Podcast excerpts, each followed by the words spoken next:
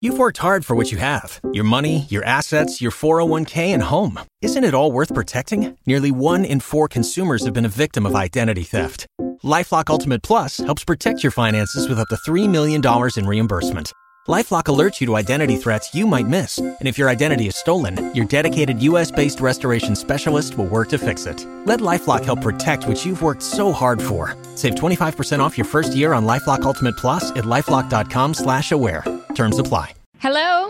Hi, Macie. Hi, Nate. Uh, this is actually Walker and Macie. Hi, we're we're a morning okay. show in Georgia. Hi, guys. Hi. How are you today? I'm really well, thank you. How are you guys? We're doing well too. Um, where are you calling from today? I'm in um, uh, East Long Island. Oh wow, that's a that's a little ways from where it says you grew up in the O C in Cali. That's true. Did you grow up with like celebrities? I mean, were, you know, were there famous people all over town? Um, you know, it's funny. Growing up as a kid, it wasn't um, wasn't really the entertainment industry, but my father was in sports uh, marketing and memorabilia, so I was always surrounded by baseball players and, and athletes. Nice. Oh, very nice. That's not bad as a kid. no, no, it was definitely, it was great as a kid. The only issue is I think I was more interested in clothes. So, yeah. you know, my dad was like, that right there is Rod Carew. And I'd be like, great, can somebody drop me off at the mall? I love that. That is awesome. Is, so, is, he free, is he free this afternoon? Because I'll be ready to leave around three. That's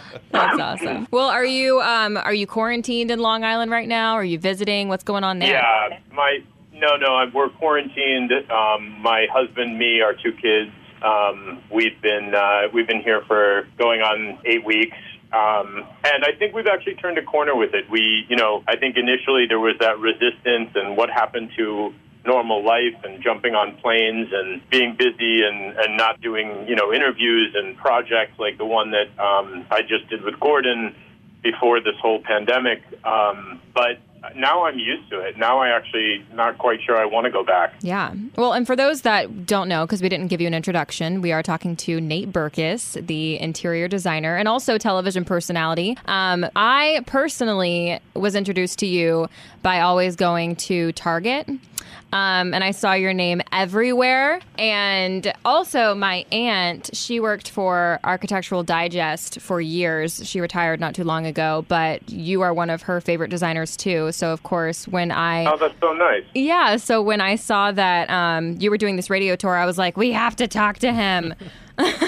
What's her aunt's name? Uh, Donna Jernigan. Okay. Yeah, so she How was. Funny. Yeah, she yeah, was in I advertising. Used, I used to know the staff there really well. Yeah, she was on the. That I was going to say she was on the ad side. Yeah. Yeah, yeah. So you're one of her favorites, and I haven't even told her yet that I'm talking to you. So this will be just a surprise. Oh, that's so nice. I, I'll say a shout out. I think I met her once with um yeah. with uh, Giulio, the um yeah. the publisher. Yeah, was, that's awesome. She'll love that. And I saw. Speaking of Architectural Digest, you did two of your home tours. I think one pretty recently and then another one maybe a couple years ago with your family. Your places are gorgeous. Oh, thank you. I take full credit, even though my husband's a designer as well. Anything you really liked was my idea, um, and anything you thought could have been better was probably his idea. That sounds about right. Yeah, you guys have great interaction, yeah. too, when you're talking about it, because, of course, you're saying that, and he's like, um, I think that I have a lot to do with everything that's happening here. You know, he actually thinks I have no talent, so that's that's, oh. that's the key to our marriage. Oh, works please. Out well. Love, isn't it great? um, so let's talk Perfect. About this this episode that's airing uh, tomorrow on Tuesday. So if you're listening right now, it's airing tonight. But you're on Gordon Ramsay's twenty-four hours to Hell and Back, Save Our Town. Now, this took place in Maryland, and you guys were trying to help rebuild the city. Can you kind of explain like what the show is, what you're rebuilding, and then how you, an interior designer, came into play? Sure, because those are the exact questions I asked when Gordon called and asked me to be a part of it. yeah. um, so it airs tomorrow night on Fox um, at uh, at uh, eight, seven Central. And to Hell and Back, his show is normally, what normally happens on that show is that Gordon takes someone and puts them in hell, and then he brings them out of hell and shows them how to function in a in a successful way with their restaurant. But Ellicott City, Maryland, was hit by these devastating floods twice. And once in twenty sixteen, they called it a thousand-year storm, mm. and the entire town was underwater. The main street, there were cars floating. It was really devastated. And it's this unbelievably charming town um, where the people have this incredible pride of place. So they started rebuilding in twenty sixteen, and then a storm happened again in twenty eighteen. Mm-hmm. So everything they worked for was destroyed again two years later. Gordon was really interested in, in, in bringing his entire team, which is a huge production, semis, trailers, airplanes, like the whole thing. Um, but he didn't need to bring these people to hell. He just needed to bring them back from it. Right. And so what he wanted to do with this particular episode, which I think is so great, it's a two-hour special, they called me and he said, you know, I really want you to be involved for a couple of reasons.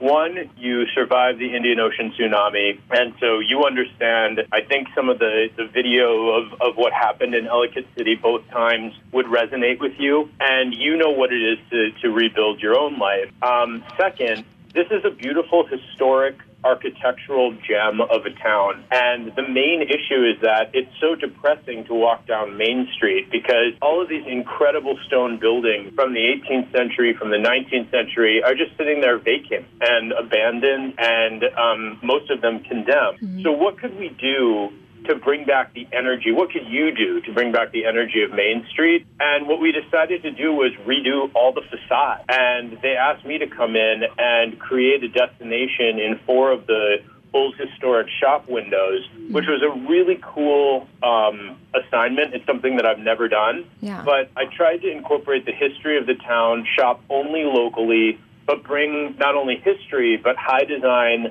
high fashion, and art back to the center of the town. So that was my job. When you do that, do you have to, like, before you step into a project like this, I mean, did you have to do some research on the town to get your inspiration about what oh, yeah. you're going to do? Or is it just kind oh, of... Oh, yeah. Okay. Absolutely. You know, I, I, I spoke with the Historical Society. Um, I spoke with a lot of, um, of local town residents. Mm-hmm. In fact, when I started gathering the stories of how people felt about their town, one of the things that I decided to do in the window was a video component that um, was a, like basically a short film that we produced and edited, and it runs on a loop um, in one of the windows, and it's basically asking everybody in town, um, people that we stopped on the street, why did you stay? You know, this mm-hmm. happened twice.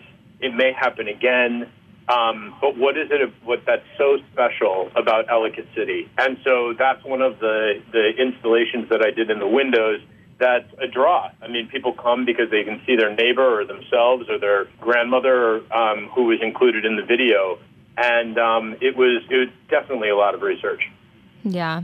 Well, with it called... In two days, by the way. I was about to say, yeah. it says twenty-four... Days. The whole thing was two days. I was going to ask if it was twenty-four hours or if it was a little more than that or something, because that sounds like I, it would take I way had longer. Two days. I had yeah. two days, but I have to tell you, I, I arrived and looked like myself. And by the time I got on the plane to fly to Los Angeles for another project, I looked like I was eighty-five. Did you get any sleep over those two days? No. Of course zero. Not. No. And what Nothing. was it, like, had you talked to Gordon Ramsay before, or was this kind of out of the blue? And then what was it like working with him? So it, I, I had never met Gordon um, before, so we met actually on location. Mm-hmm. Um We we did not have a relationship or whatever. I was a little bit nervous because he's so scary on T V. Oh yeah. yeah. And so I was like, I was like, oh gosh, okay. But um, I've always really admired um, how how sort of straight talking he is, and I was surprised because when we met, we both have kids named Oscar. It was the first thing that he said to me, oh. and um, you know, to be that confident. Um, that you're right all the time. I think you actually have to be kind of a good person to know what you're talking about. He's really a nice guy. Like we, I, I, I he was like, listen, do your thing. I'm so grateful for you, to you for being a part of this. Thank you for dropping everything and coming. And I was like, listen, you were right. I do feel connected to this town. I do feel connected to these people and their stories. So thanks for the invitation. That's awesome. And also, can you cook for me? D- did he cook Literally, it all while he was there? Yeah.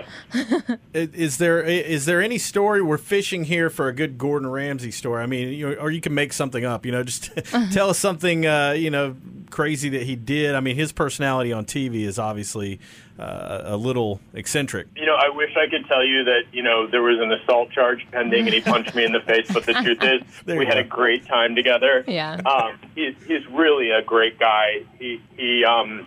You know, you know, we don't know each other well, but you can tell when somebody's under pressure and somebody's got navigating hundreds of people trying to redo this town, and and he he had more on his plate than anybody. I mean, they redid um, they, they redid all these local restaurants and merged restaurants and got the town really up and running again. So yeah. even under pressure, he was terrific, and and if you know, I would work with him again in two seconds. That's awesome. I'd love to meet him one day. Uh, Nate, thank you so much. We appreciate your time. I'm definitely going to send this to my aunt right away. She'll love it. And we just... Please do. Yeah, we um, respect everything you're doing and appreciate it so much. Thanks so much. Good to talk with you guys. You Thank too. You. Thanks.